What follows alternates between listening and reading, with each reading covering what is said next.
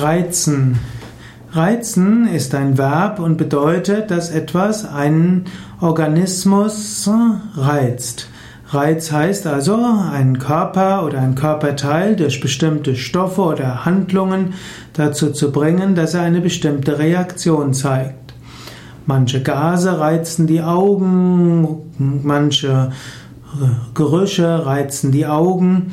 Man kann auch sagen, wie man, dass man einen anderen Menschen reizen kann. Das kann zum einen heißen, dass man ihn ärgern will, in Aufregung versetzt, oder man kann auch das Interesse von jemandem reizen, oder man kann jemanden verlocken. Etwas kann einen reizen.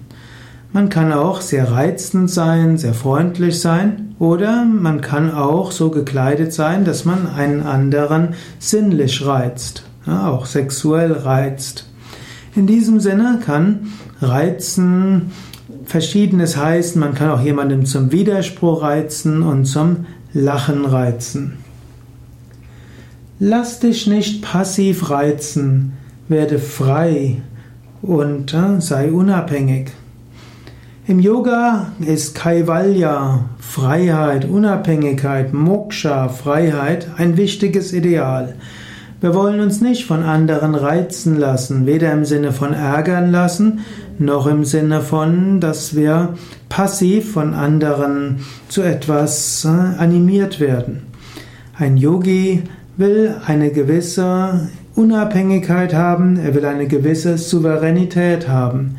Und du kannst manchmal auch einfach sagen, es ist unter meine Würde, wegen so einer Kleinigkeit die Fassung zu verlieren. Und du kannst auch sagen, ich lasse mich nicht behandeln wie ein Knopfdruck, wie eine Maschine, die auf Knopfdruck reagiert.